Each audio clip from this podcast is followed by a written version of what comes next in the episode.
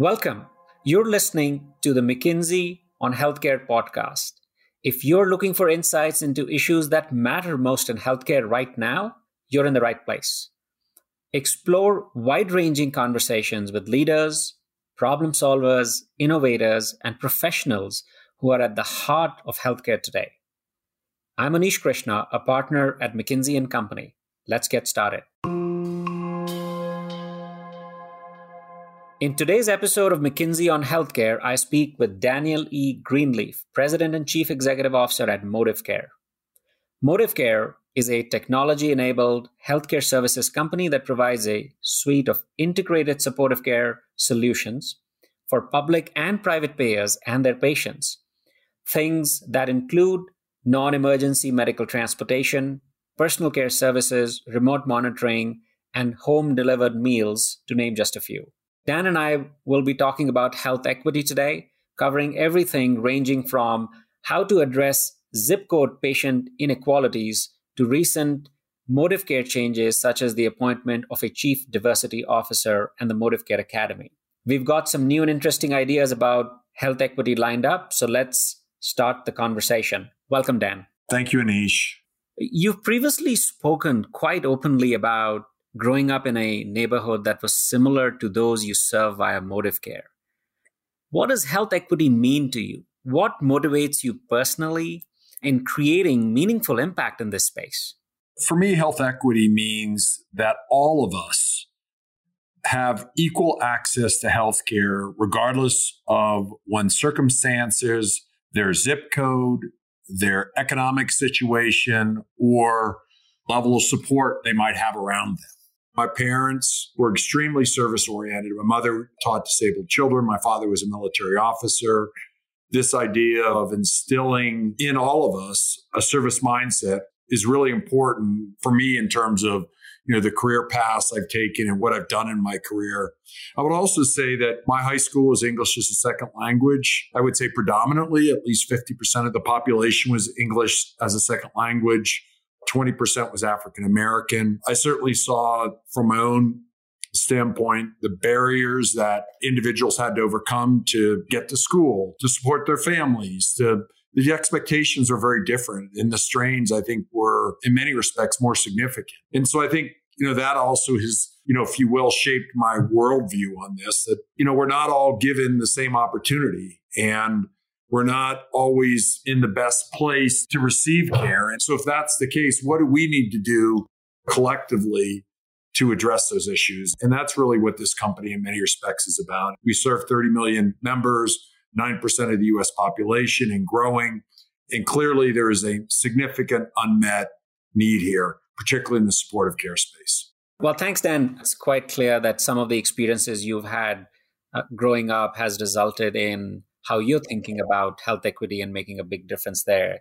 That's very inspiring. As you mentioned, one of the key barriers in health equity, at least, is around the confusion that patients have on how to access healthcare. And this is particularly pronounced in some of the zip codes. As you mentioned, zip codes could be the primary determinant of how you access healthcare.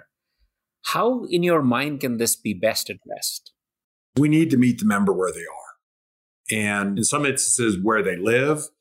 In some instances, it's addressing the fact that they don't have Wi Fi plans, that they have limited data access, or their plans are somewhat limited. They might have a flip phone. And so we have to be uh, looking at ways to say, okay, if that's our member population, what kind of solutions do we need to bring to bear? We believe tech is going to matter, and we're spending $100 million on tech this year alone. But the high touch piece isn't going away.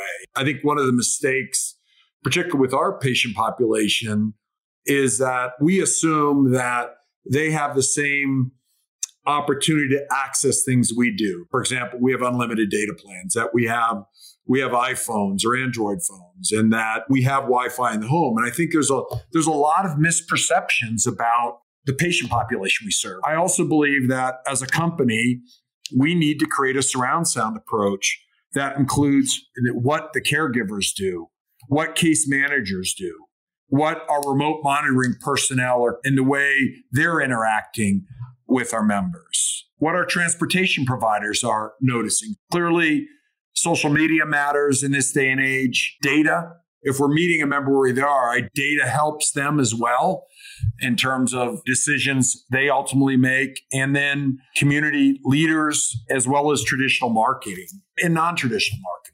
So I would say it's got to be a surround sound. There isn't a silver bullet out there. The beauty of what we do is because we have caregivers, because we do remote monitoring, because we have transportation providers, because we do meal delivery, we have a very unique perspective into that member.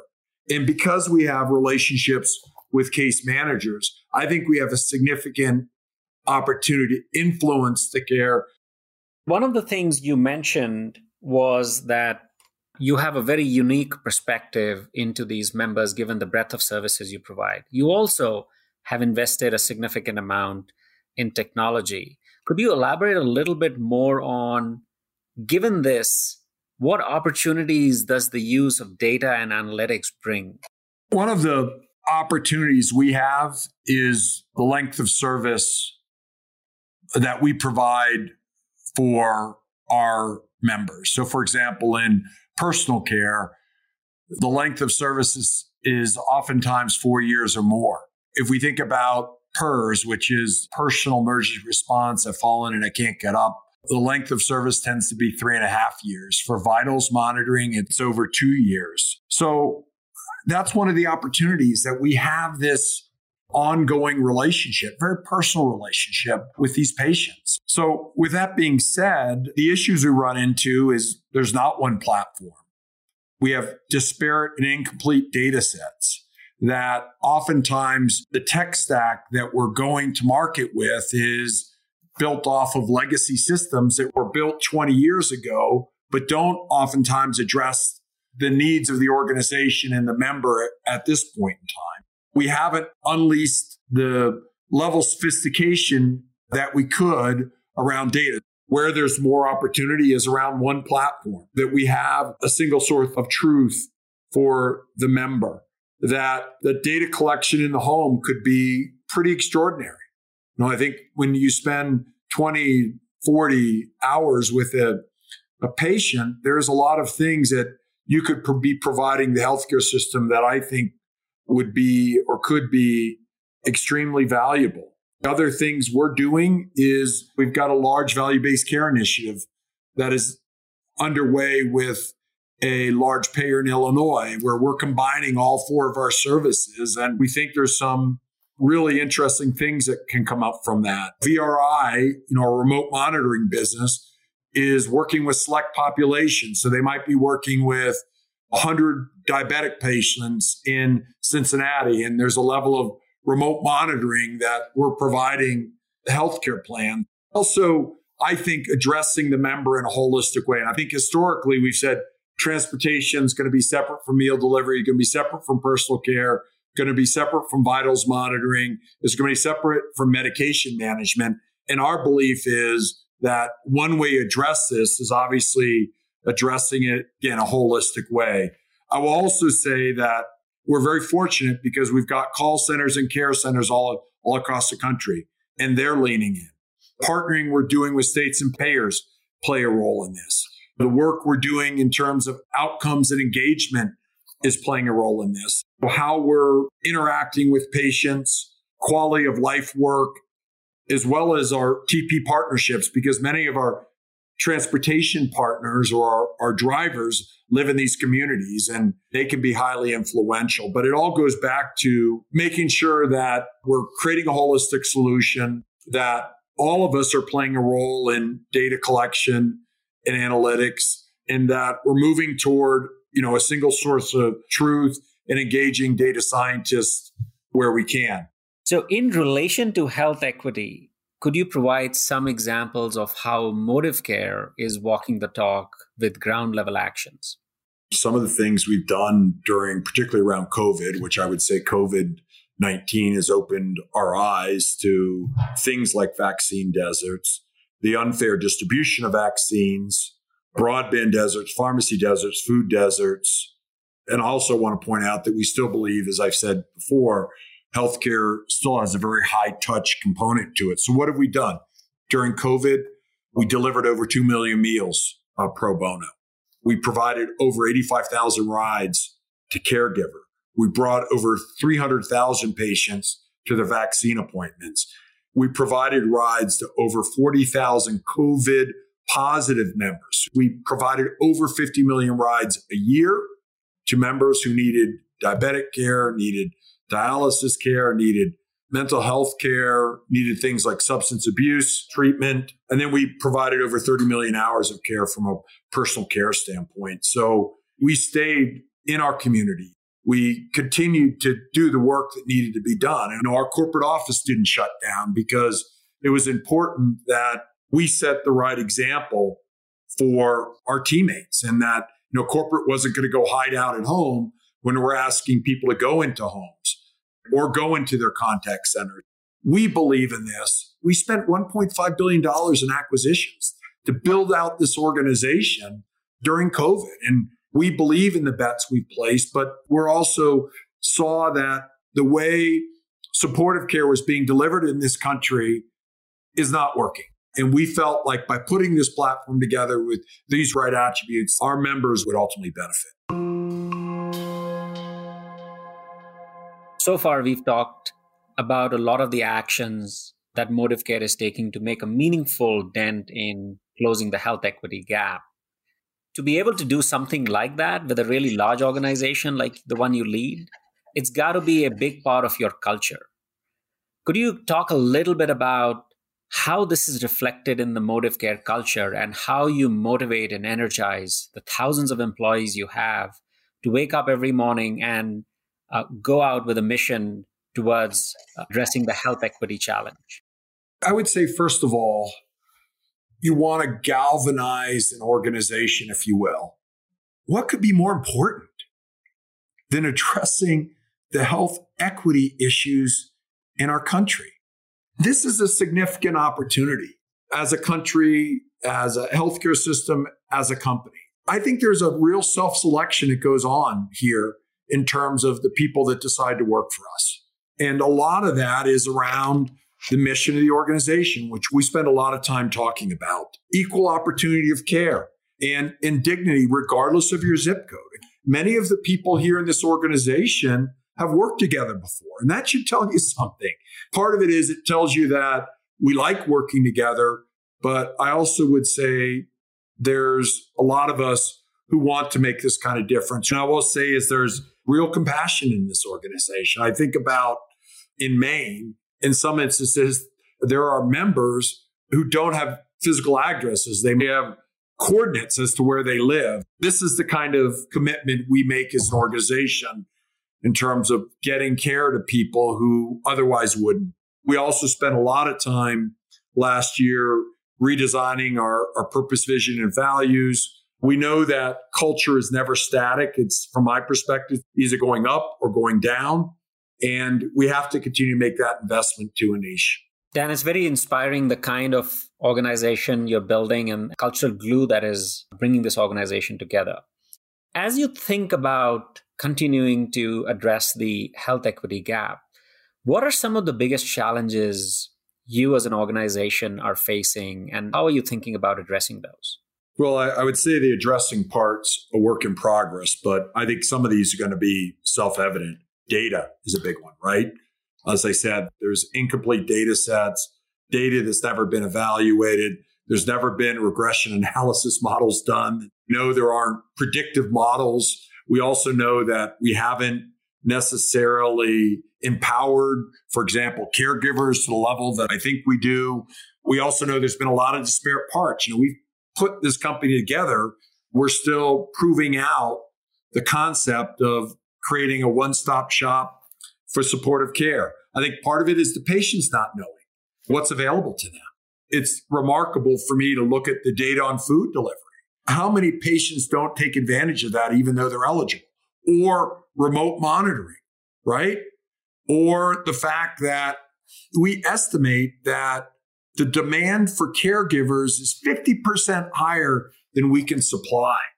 And we also know that the companies that have been in this space haven't necessarily made themselves easy to do business with. So, for example, this is why we're spending $100 million in tech this year because we want to make this our solution easy to work with.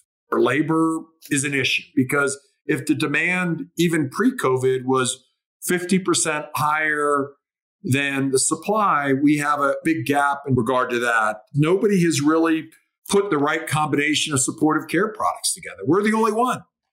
So I, th- I would share with you that's still an evolving process. How do you see relationships and expectations with patients changing over the next few years? I do think it will be more intimate. It's going to be more consumer friendly. It's going to be more data driven. It's going to be more holistic. People are going to have an easier access to services. And I think there's going to be a lot of clarity around options for themselves, which they don't have right now. And I also think that part of what we believe is that these caregivers that are going into the home can really act as air traffic controllers for the member. And they can do a lot more. They can be performing at the upper end of their license. I think it's just an enormous opportunity. Somebody who can help coordinate food, who can coordinate remote monitoring, who can coordinate transportation, coordinate doctor visits, it can ho- coordinate meal delivery, and also coordinate data collection, quality of life surveys. So I do think there's a lot more that the members of our community could be doing to even extend the value of what we do. Now, Dan, ModivCare also recently appointed a chief diversity officer. If another organization asked for your advice on whether to create such a role or not, what advice would you give them? Well, I would say just do it and empower them. And I would say give them the right breadth of ownership and the right level of support.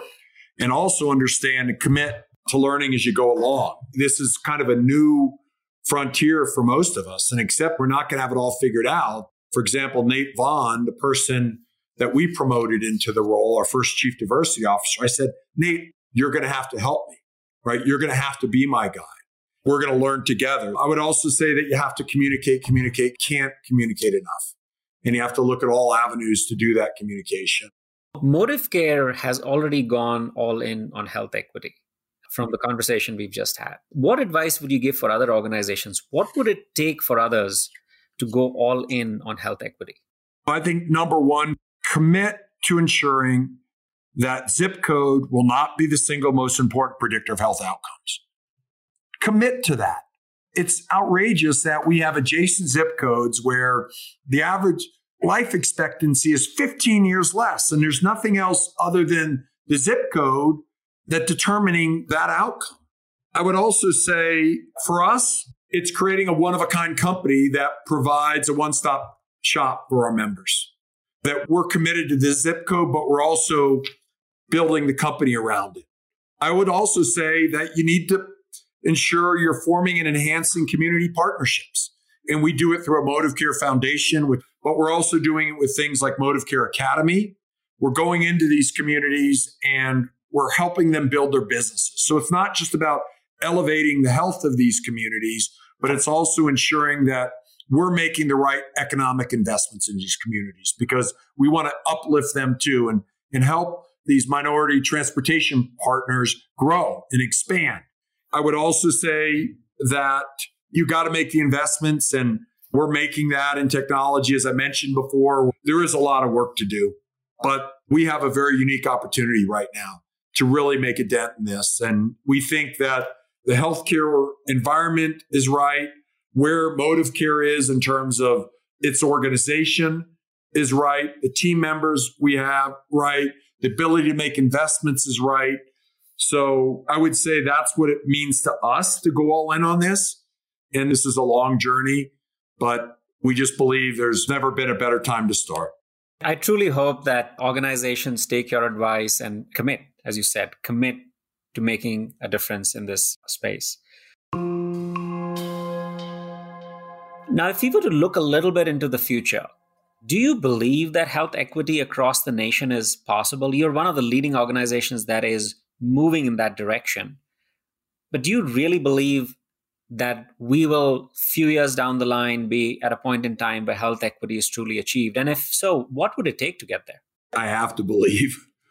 I wouldn't do this unless I believed. Is it going to be 100% equitable. I don't necessarily believe that will happen ever niche for a variety of reasons, but could we get, you know, closer to 50%? Could we move it up to 75%? I absolutely unequivocally believe that. And it's why we do what we're, we're doing. So, what is it going to take? It's making sure that our federal government, our states, our payers, companies, communities, families, patients all understand that they play a role in this and that we're working together on this because it's that important. We have to continue to find data that continues to support a holistic patient approach to underserved patient populations. I think ultimately just commitment. I know it sounds broad, but you have to have a committed organization. You have to have a committed community. You have to have a committed federal government. You have to have a committed payer group. You have to have a committed state group. And you also have to have patients that want something different as well. And part of that is what we're doing is educating them on it can be different. Yes, meals are available to you. Yes, remote monitoring is available to you. Yes, I don't want to lose sight of like this notion of patient empowerment, that it can't be this paternalistic view of like, it, we're going to come in and, and save the world. We also need to empower the patient and their families, frankly. It is so true that communities, governments, organizations, individuals, families all need to come together and work together to solve this. Now, if you were able to make a few changes, let's just say three changes in the world right now related to health equity, what would those be? Which would make the most progress or which would, you know, overcome the biggest challenges that you're facing? The first would be that we acknowledge the zip code issue. What we've done from a, a clinical perspective, from a supportive care perspective, is not working. And, you know, if it was, then we wouldn't see these massive disparities in health outcomes that are completely related to where a person lives. Number two is that we get access and that all of us deserve dignity of care. And, and that is, from my standpoint, that's meeting the member where they are. And I think the third thing is we're all in this together. This is a good thing to do, and it's the right thing to do. And that we're not all given the same opportunity. And where there's unequal distribution, we need to solve for this. As we round out this conversation, I have a couple closing questions for you. One would be what is the one piece of advice you would give for organizations focusing on health equity? I mean, get started, commit, and what could be more important? Wonderful. And finally, Dan, you've done several rounds of being CEOs of multiple companies.